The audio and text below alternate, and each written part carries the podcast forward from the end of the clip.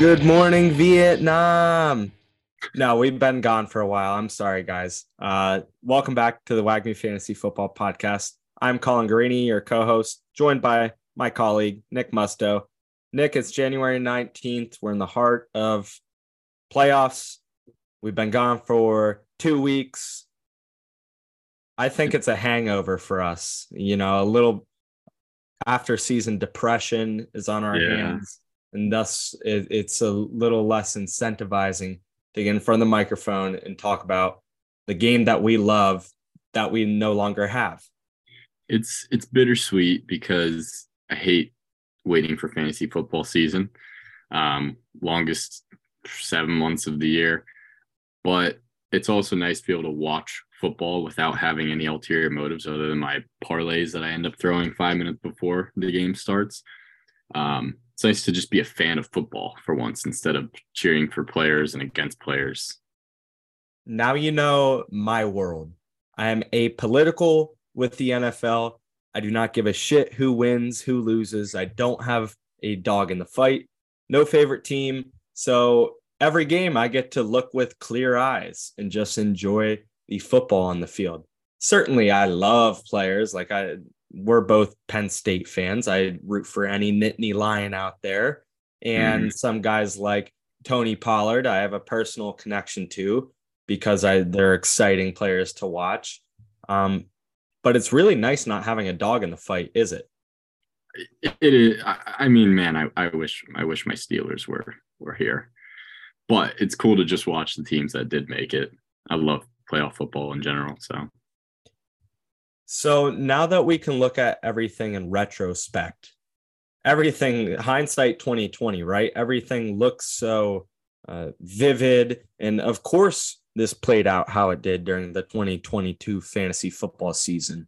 But there Mhm. are some names that we didn't see in the preseason and all through training camp. We didn't give a chance, or perhaps we gave them too much optimism and too much hope. And we put too many eggs in that basket and not enough allocated in these empty baskets that ended up just crushing the season.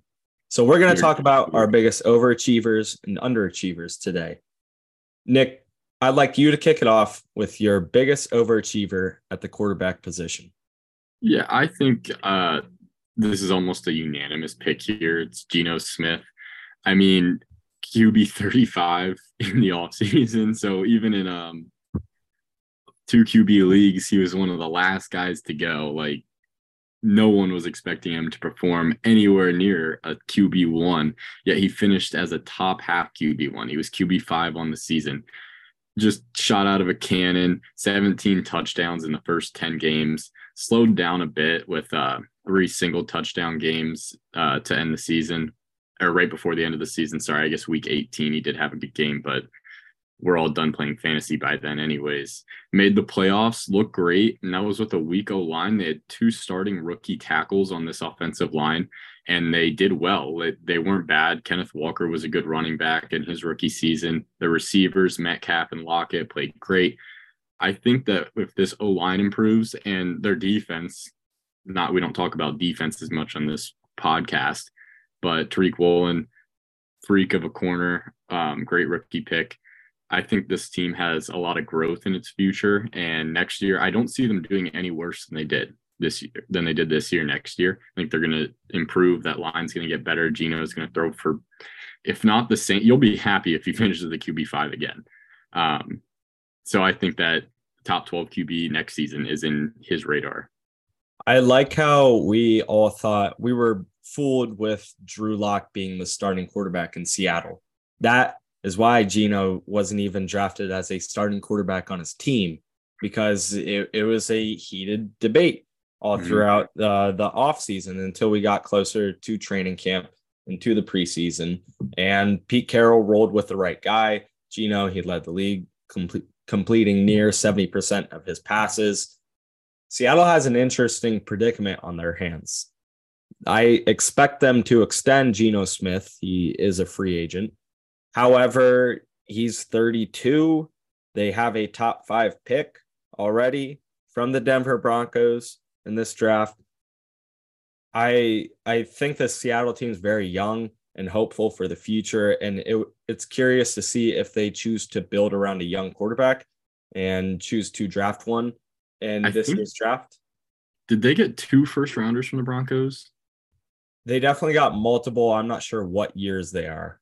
I uh, think it's this year and next year, honestly, but I could be wrong. Um, but I, I think they also stated that they would be bringing Geno back. Whether that's in a backup form or a starting role form, I'm not sure, but I think he's going to remain a Seahawk.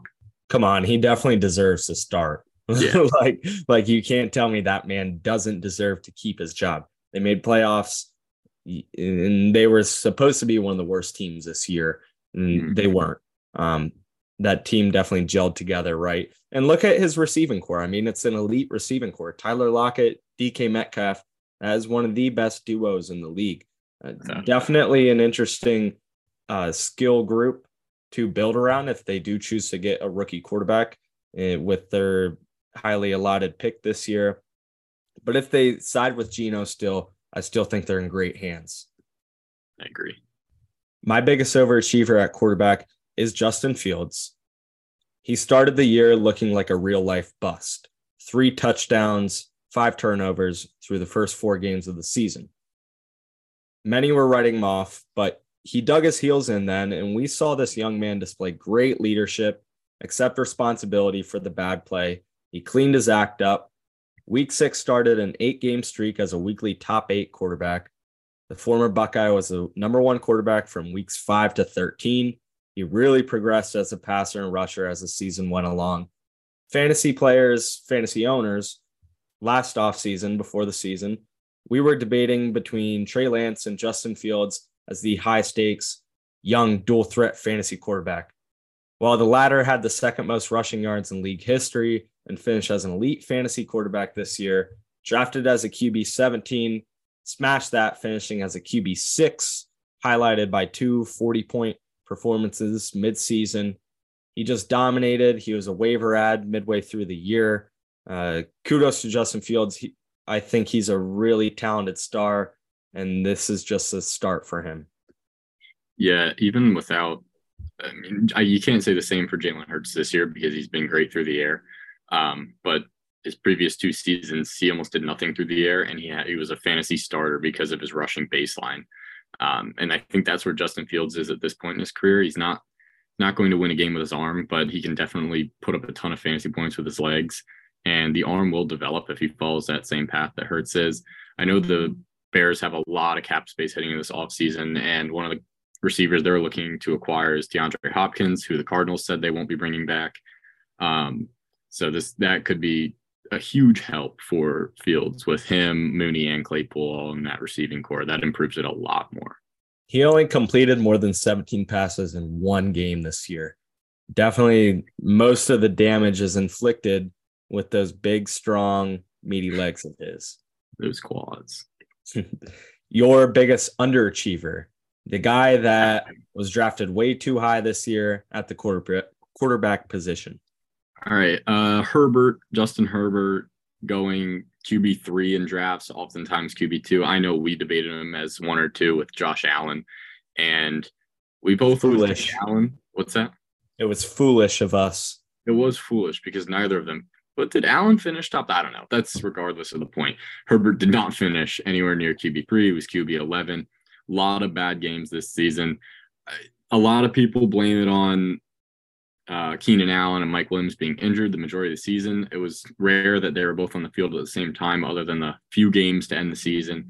Um, Keenan Allen missed the majority of the beginning of the season, and Williams was on and off with an ankle injury, and then he fractured his back in the last game of the regular season, so they didn't have him for their playoff run. Um, Austin Ekeler led the team in receptions. That's not what you want uh, for your quarterback that you're drafting third overall at the position in fantasy. You don't want him targeting his running back more than any receiver. That limits big plays. It helps the, the running back a lot as Ekeler finished as the RB1 on the season. But I think there are better days to come. Mike Williams will be healthy. Keenan Allen, although he's aging, is still great. He when he played this season, he was fantastic. Um, and I would expect them to bring in someone soon. Um, add another receiver addition to this offense.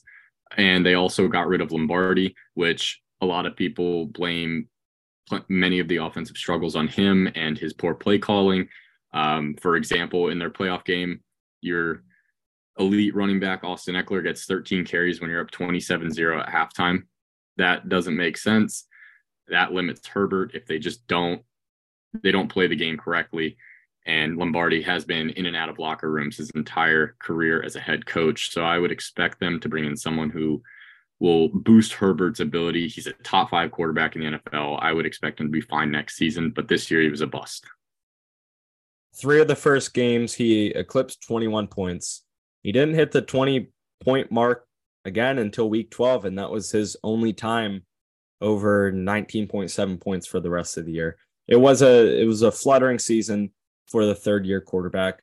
And you have to look at the rushing production. In his first two years, he had eight rushing touchdowns. This past year, didn't find the end zone at all. And you also have to look at he attempted 699 passes this year.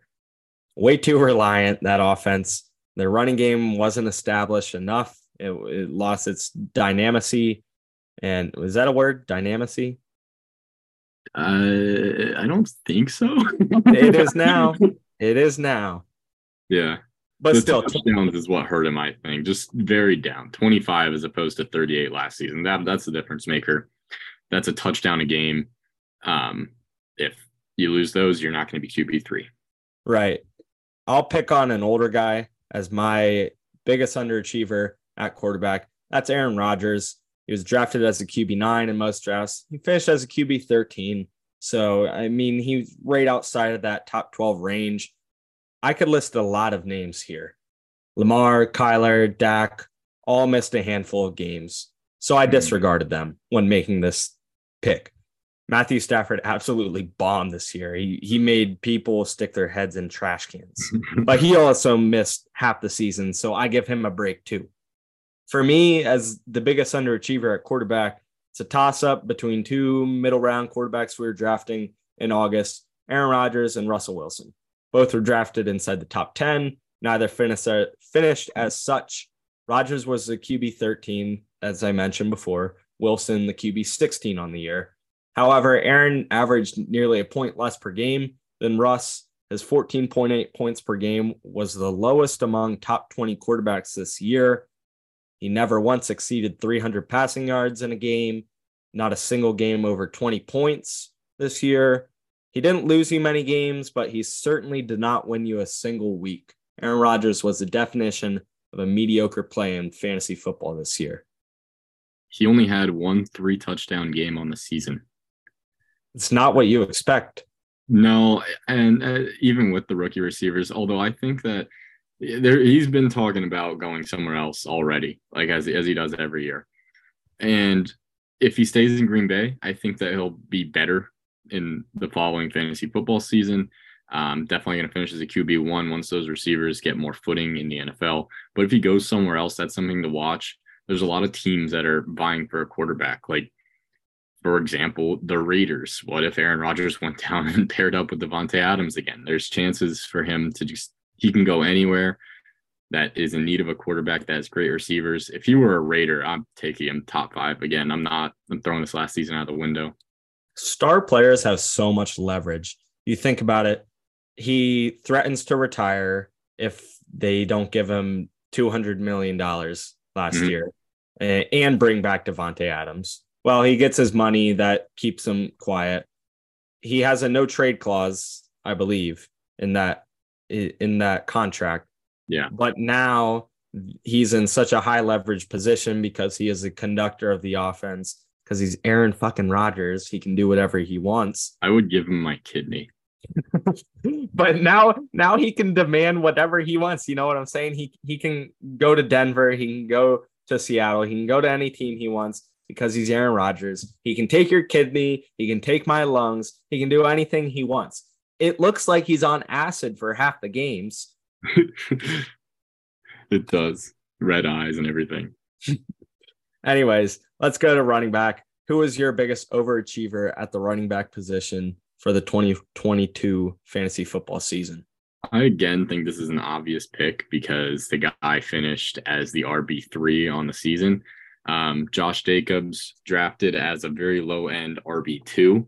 Um, in the offseason, you and I both talked about yes, there's possibility for him to be fantastic with the hopefully improved offense with uh, Davante Adams coming to town, and that ended up being the truth. We he, we did not see any sort of decrease in volume from him. If anything, there was a huge bump. Um, more carries than last season. He had 1650, 1,650 rushing yards, um, coupled with 53 receptions for 400 yards. So he had a 2,000 all purpose yard season, um, 12 touchdowns, no receiving touchdowns, oddly enough, but just absolutely balled out in his contract year. He needed to have a good year. Someone's going to pick him up, whether it's the Raver, Raid, sorry, Raiders or another team he, he looks fantastic. He looks like one of the best running backs in the NFL, and he's proven a lot of people wrong who were saying that he doesn't pass the eye test in his first couple seasons. And then he he really scared us to be in the season playing in that preseason game. Uh, everyone was thinking that McDaniel's coming over from New England was going to run a running back by committee kind of thing there. It ended up not being the case whatsoever. There was no Brandon Bolden, or I don't even remember all the guys' names. They had like five running backs to start the season. Ameer Abdullah, yeah. Kenyan Drake, all of There them. was the rookie. I forget his uh, name. Zamir White. Yeah. Zamir White. Yeah. Yeah, I forgot his name because he didn't touch the field. You ready for the WAGMI fact of the day? Let me hear it. Josh Jacobs has 160 career receptions without a touchdown. That is the second most receptions all time without finding the end zone. For running backs, No, all positions. I Pretty wonder crazy. if Jakobi Meyers is number one. He went like three years without a touchdown as a number one receiver. He's not inside the top 25, but that is Okay. not saying he doesn't find the end zone too often. Yeah. I will agree with you there. My slammer pick at running back, biggest overachiever in my eyes, based off of where he's drafted, where he finished. Um, Josh Jacobs is probably like the MVP for overachievers because of how high he finished. He went from that borderline flex range to top dog uh, at the position. But my guy is Jamaal Williams, drafted as a RB 49. Many had his backfield companion D'Andre Swift inside the top 10 running backs. Well, Williams finished as RB 13. Swift, not even close. Uh, granted, he was in and out of the lineup, but he still only missed three games and he finished as a RB 21. Let's get back to Jamaal Williams. We were all mesmerized by the upside and talent of Swift, and we neglected Jamaal Williams' role as a bruising goal line back. I didn't watch Hard Knocks, but I caught ends of the buzz of Williams as a great leader and an important part of the offense. People will look back at Jamaal's season and try to discredit it and say it was a fluke because Swift was hurt. But like I said, he only missed three games, and two of them were Williams' most or least productive games of the season. He had Mhm. six multi touchdown games this year, and he led the league with 17 end zone visits, hit the 1,000 yard mark for the first time in his six year career, was a bet one of the best returns on investments. Now, do you think it was a fluke, or do you think this is something that we're going to see repeat next year? I, want to look up and just see what teams had the most like goal line, one yard line plays this season because it has to be the Lions because every touchdown that Williams scored was a one yard just bury into the end zone and he had 17. So I, I wouldn't say it's a fluke. That is his role, but I, I just felt like there was an unreasonable amount of one yard attempts for this offense. Like receivers getting tackled on the one or the two yard line. That's just all right. Williams is going to score a touchdown here. Happened 17 times this season. I it's, they had to have had one of the highest attempt amounts in the uh, in the NFL this year from from Well. I can tell you Jamaal had 57 touches inside the red zone, second most among running backs, and he had 22 goal line touches. I'm, I'm not sure what's classified as a goal line touch. I think within two yards, that's a classification, but uh, just an exceptional year from the guy. And he he's someone that if you drafted, you maybe drafted with your last pick. He, he wasn't coming off the board at all. Many people are writing him off because we were looking at the shiny new toy in D'Andre Swift. But no, the veteran got it done. And I'm intrigued to see how long of a career he has. I mean, he touched the ball 262 times on the ground this year. He never once eclipsed 153 prior to this season. So I guess right. time will tell. Okay, I will move on to my bust of a running back this season. And I would love to pick on this guy. Um, Joe Mixon drafted as the RB7 and finished as the RB10, but that doesn't tell the full story. His 55.5 touchdown game, um, without a doubt, skews his average. Um, take that out, he finishes the very low end RB2.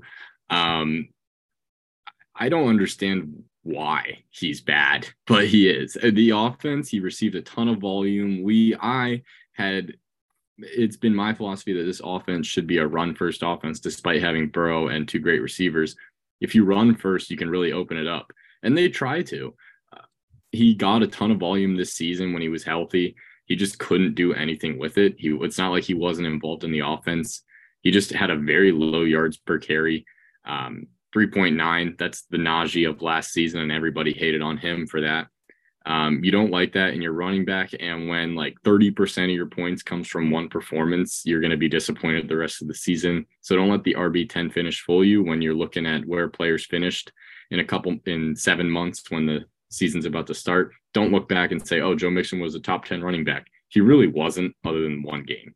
You take that back. I am standing up for Joe Mixon. 60 receptions. That's phenomenal. You want that out of a running back. But he also topped 17 points, 16.8 points, uh, one, two, three, four, five, six other times throughout the year. I understand that the 55 point performance was an outlier and that pulls up his average quite a bit, but he still was fairly solid. I mean, look where he finished, look where he drafted. If you put that in a vacuum, it doesn't look so bad. Uh, outside of that 55 point game, he would average 13.2 points. So he's just as much of a bust as Najee Harris, and Najee didn't have a 55 point game. Uh, did he now? No, he did not. And I'm I'm I'm not saying Najee wasn't a bust this season. but I listen, as a Joe Mixon owner for the beginning of the year, I was very frustrated um, he's just he was just inefficient again, and he shouldn't be. The offensive line was improved. They really turned it on at the end of the year, and you can see his average go up a little bit uh, near the end of the season. Couple games over six yards per carry, but uh, are you going to be taking him above guys like Kenneth Walker and Josh Jacobs and Najee even and Swift? I'm taking all of them above Mixon next year. I'm taking Mixon over Najee and Swift, that's for sure. Kenneth Walker, maybe. Uh, that's a that's a strong debate. Uh, I would probably lean Walker right now. However, look where Joe Mixon's at. He's in a an elite offense that isn't depreciating at all. If not, they're going to just continue to get better and better. I mean, they're a very young group of talented stars. You don't think that Joe, even though he's 26, which is fairly old for a running back, he's entering his seventh year now but still, I mean, he he's still in the prime of his athletic ability as an adult man in the Cincinnati Bengals offense. I'm standing up for him. I think he's going to continue to be a solid RB1 in fantasy football. I mm, I'll leave it at this. I don't like one running like a running back that has one 100 yard rushing game the entire season, and it was that big game. We'll see. Time will tell. I'll pick on another big dog, but he kind of got injured, so I I don't know how far I'll go down this rabbit hole. But Jonathan Taylor, he missed six games, including the last three. He played just one drive in week 13. But when he was on the field and healthy, he was not the reigning fantasy MVP, Jonathan Taylor, that we drafted. Taylor's 4.6 yards per touch rank or yards per touch mark was 37th among running backs and was 1.2 yards less than the year before. He found the end zone just four times after finding it 20 the year before. In games that he played all four quarters, he scored less than 11 points more often than he did not. It's a disappointing season that's hopefully behind him. I hope he doesn't continue to have these ankle injuries and woes. drafted as RB1, finished as RB33. Next year, how early are you willing to draft him? I'm going to still take, I think that they end up with CJ Stroud or Bryce Young, the Colts. They should. So I do think that there's imp- Matt Ryan was just god awful. And then, um, oh, I'm blanking the the backup. I forget his name. Uh, well, Nick or Ehlinger. Terrible. Ehlinger, yes. Hold uh, on. Where where do what pick do the Colts have? I don't know off the top of my head. I really haven't watched like looked at many mocks yet, but I think they have a top like five pick. There's a they couple. The I know the, I, the situation is there's a few teams in front of them, like the Bears, for example, that don't need a quarterback. Um, right. So Stroud or or Young isn't isn't going to go, and probably one of them will make it back to the Colts. But, anyways, I have bittersweet emotions towards Jonathan Taylor. Like I, I traded for him in two leagues in week 10. And granted, I had four leagues that I really cared about, and two of them I traded for Taylor. I spent nothing on him. I got him in week 10, 24 points, 16 points, 19 points, 14 points. I'm like, oh, here we go. I got him at the right time. Injured week one of the fantasy playoffs. Just terrible, terrible, terrible, terrible. So I am not going to hate on Taylor. I, I, thought he was I I wanted to acquire him mid-season um, exactly for the reason that he is a freak athlete and going to be a great running back. I think he'll be fine next year. I, I'm I'm really not expecting a season like this again. He'll stay healthy. He's never been injured until this season. I'll put him in the low end RB1 range. It, it depends what they do in the draft and how intact their line stays and if that group gets a little healthier as well there was guys in and out for them, and it definitely impacted how he performed this year. Mm. Your biggest overachiever at the wide receiver position. All right. Um, Tyler Lockett is my overachiever this season. Well, uh, when is the wide receiver 38? Finishes the wide receiver 13. Now, if he didn't have a miss a few games due to a broken finger, at the end of the season, he would have finished as a wide receiver one, as he was the majority of the season floating around the wide receiver six to nine range. Then he missed a couple games with the broken finger. I I really didn't expect this to happen. I mean, we talked about Geno earlier. No one expected him to even start, let alone have an amazing season that he did. Um, I think that Lockett is the best receiver, best route runner, hands down, with the best hands as well in the Seahawks offense. DK Metcalf, Metcalf is a great red zone target, but Lockett scores touchdowns. Like the dude has his fourth consecutive thousand yard season. I think that he'll continue to produce what he finished with. He finished with nine touchdowns on the year, missing a couple games. Um, I don't expect any sort of regression next year. He's still in his prime. He's only 30 years old. I know that's getting to the teetering point for wide receivers. It's usually like 32, like look at Keenan Allen and D Hop. They're both 31, 32 years old. They're still great.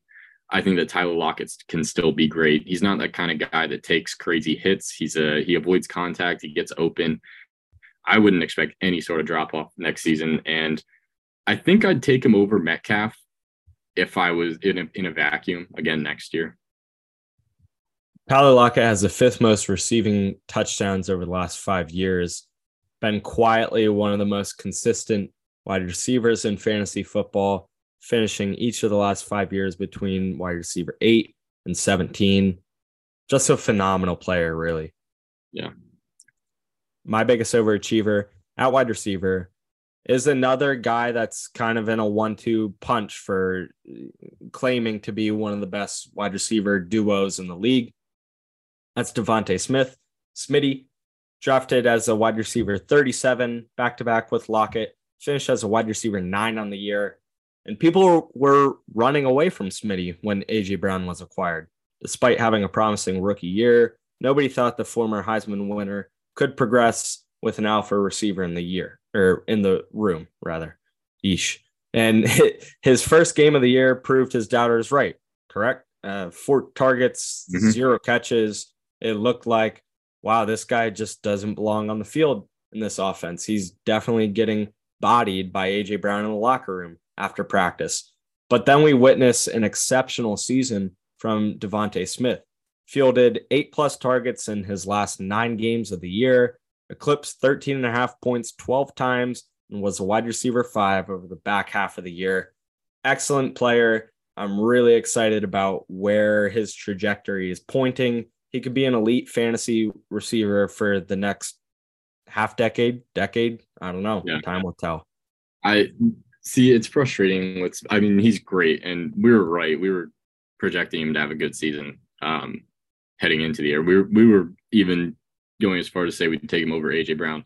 Now that ended up being the wrong choice, but you'd be happy with a top 12 receiver, a wide receiver one, um, despite um, choosing him over Brown. But the great thing for the Eagles, frustrating for fantasy, is that Smith is on his rookie contract and AJ Brown's on a big contract, obviously. So they they are not in a position where they have to get rid of one of these guys anytime soon. So it's going to be a couple of years of this duo. I don't know how long AJ Brown's contract contract is off the top of my head, um, but I, I'm sure he has at least two to three more years in Philly, and that it, it's it's great because they're both great and they've proven that they can both perform as top ten receivers. But it's really nice to be able to see Smith on his own. It, it, that'd be cool, I think, um, for fantasy. Just add another great receiver with an offense to himself. I think he thrives off AJ Brown, though. I mean, you see this whole Philadelphia pass attack revolve around both of them. Both yeah. of them were targeted over a quarter of the pass attempts in this offense. They combined for something like 55% of the team's targets. Uh, just an absurd amount of volume. I mean, 136 targets. You're really not going to get many more, even with a, a receiving room to yourself. I really like where Smitty is. I, on the other hand, hope he stays in Philadelphia with another star receiver like AJ Brown. I think that's going to be where he's optimal at. However, we won't know until he's in his own offense, right? That's true. I, one thing with the Eagles, real quick Miles Sanders becomes a free agent this year. I, think that guy is without a doubt one of the most slept on running backs in the NFL. And depending on where he goes, he's going to be one of the biggest sleepers of the season.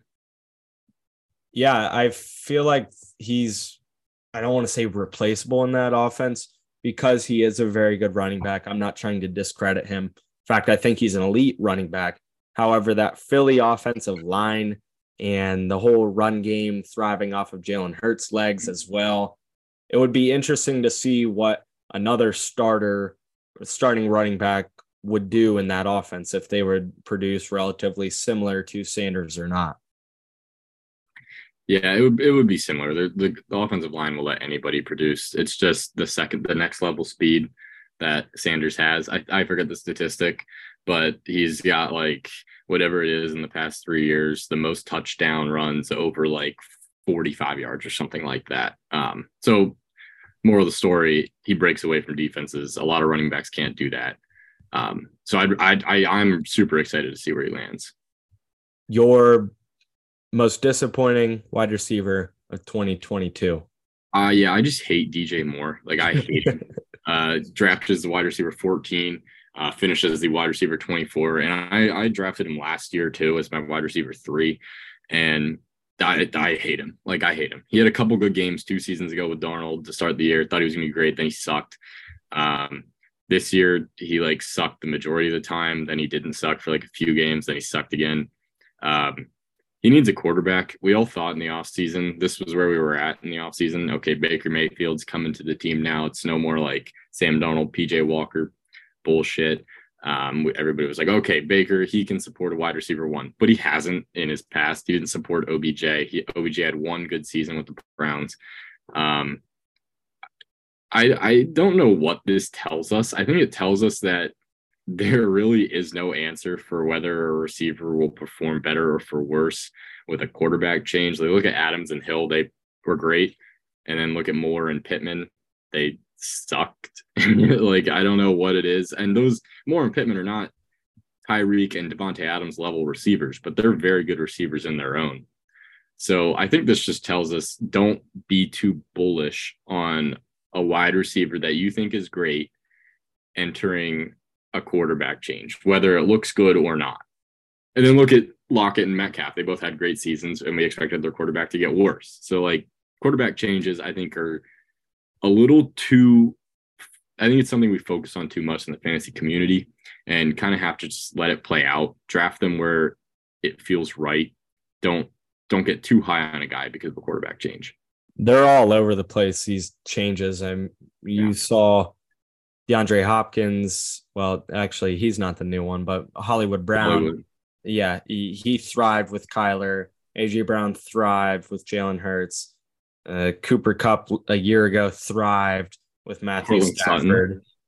But yeah, but you also have to think about how many of the ones that we forget about because they shit the bed on us. Courtland Sutton being a prime example.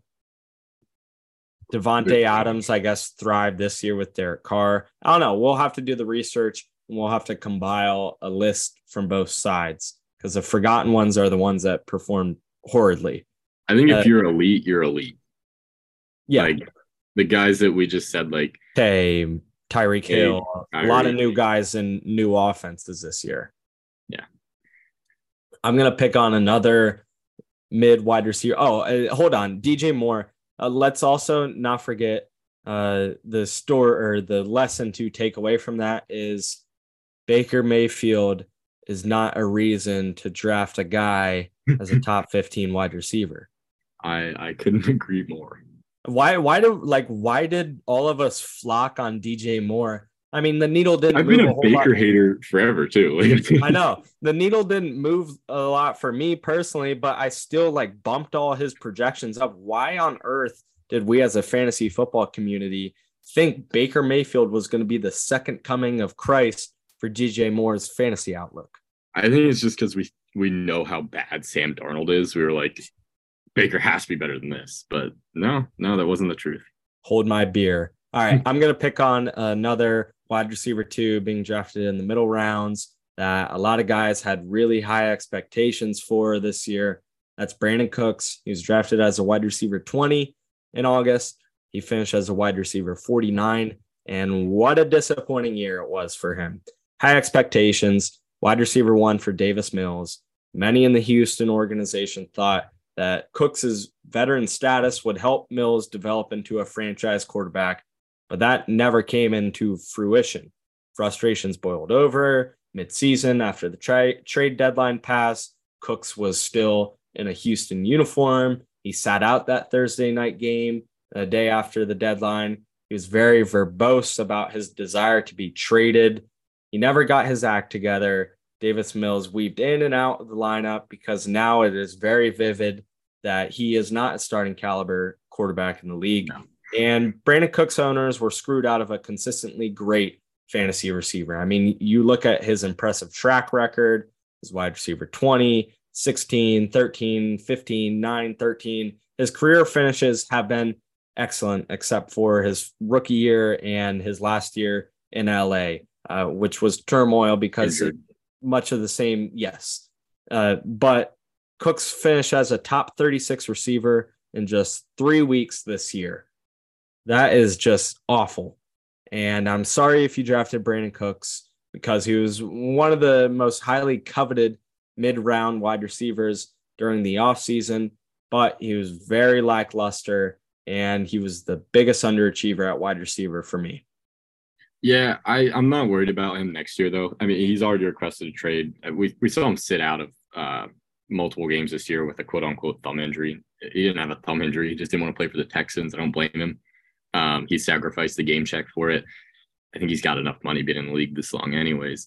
But depending on where he goes, he's been a great receiver his entire career. I I would expect him to fit to go right back into that category of being one of the top receivers 1200 yards 10 touchdowns whatever eight touchdowns i think is closer to his average. But yeah there's a lot of teams looking for receivers in this offenses again the bears uh, i think would be a great spot for him um really not concerned. I the texans are just the dumpster fire. Like i i don't blame him. It's for me, it's very dependent on where he goes and how the whole free agency period Mhm. unravels itself. He's 29, he'll turn 30 over the offseason. I could see two directions for Brandin Cooks. His path is either going to go to the right and he's going to join a good team with a good quarterback, and maybe not even a good team, but he's going to be partnered with a good quarterback and it's he's going to remind us that he is Brandin Cooks, who we thought he was all along. He's a very underrated wide receiver and still one of the most talented.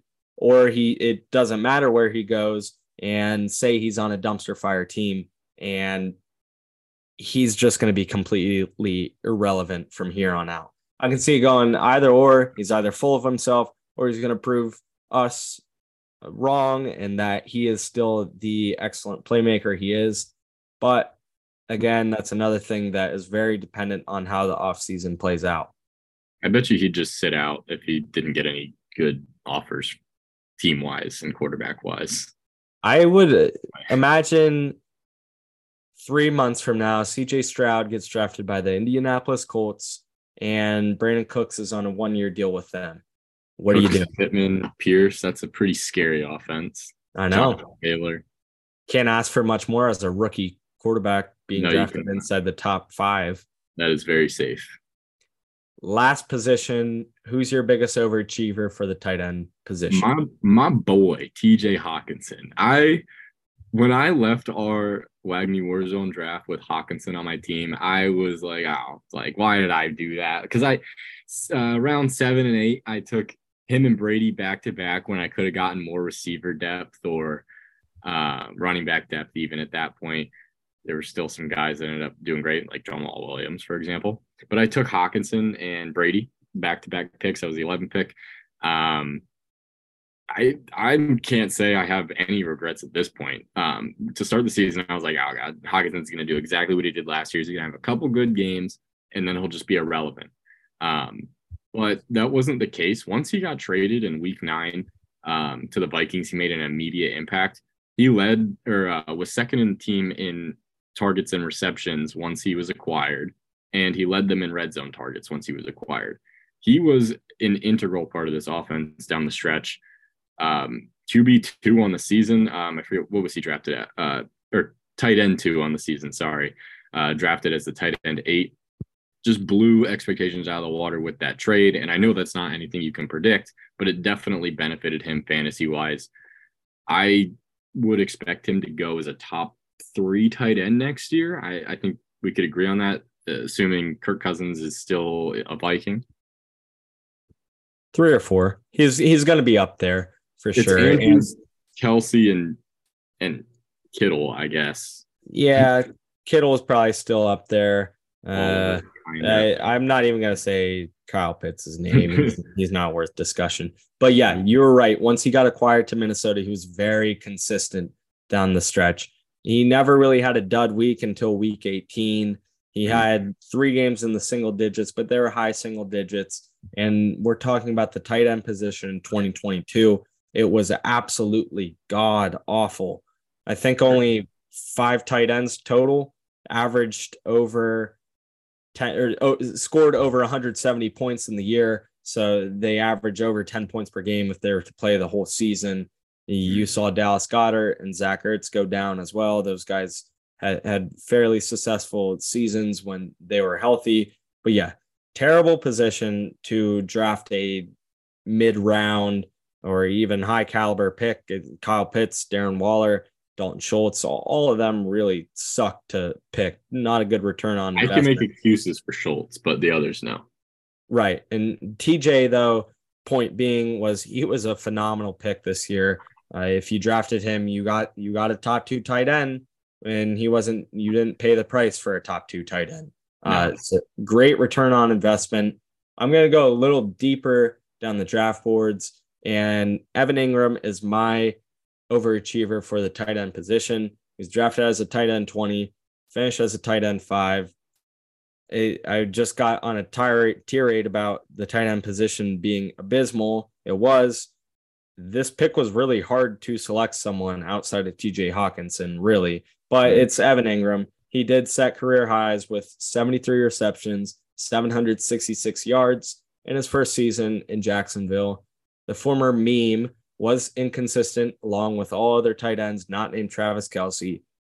He finished as a top 12 weekly tight end seven times, highlighted by a monster 39 point showing in week 14. Mm-hmm. Is this a fluke? Again, we talked about Jamaal Williams making the huge jump. Can this be sustained? Do we see Evan Engram as a top 10 tight end in 2023? I don't think it's a fluke at all. Like the beginning of the season, he had some good games, some bad games. He's a tight end, and it was his first year in the offense. Bye. They have their bye week. He has he, he leaves the game early. Um, I'm pretty sure he left that game early. Uh, has one catch, four yards. Then weeks 13 to 16, he averages over 20 a game for four weeks straight. He wins you your first week in playoffs. Um, probably loses you your championship if you were in a situation that your tight end would lose it for you, though. That's your own fault. Um, I think that other than his rookie season, like he was bad in in New York, um, but he had like the best rookie season for a tight end of all time. Um, and then they just stopped using him. They didn't use him as a wide receiver like they should have. They kind of use him as a hybrid role here in um in Jacksonville and the coaching change with Doug Pederson, Like the the Jags have obviously figured something out as they're heading into the second round of playoffs right now. Um, I would expect Engram to maintain a heavily utilized role in this offense moving forward. I think he's the number two target going forward behind Christian Kirk. Yeah, you mentioned that game in week 12 where he had one catch. He didn't leave early. That's just something that's just something he does. I mean, he he did it five times five times this year. He caught one ball. It's just the duality of owning E E double E. You know what I'm saying? I know he left one game early. Shut up. no, one game early at some point, but it could have been any of the poor tight end performances.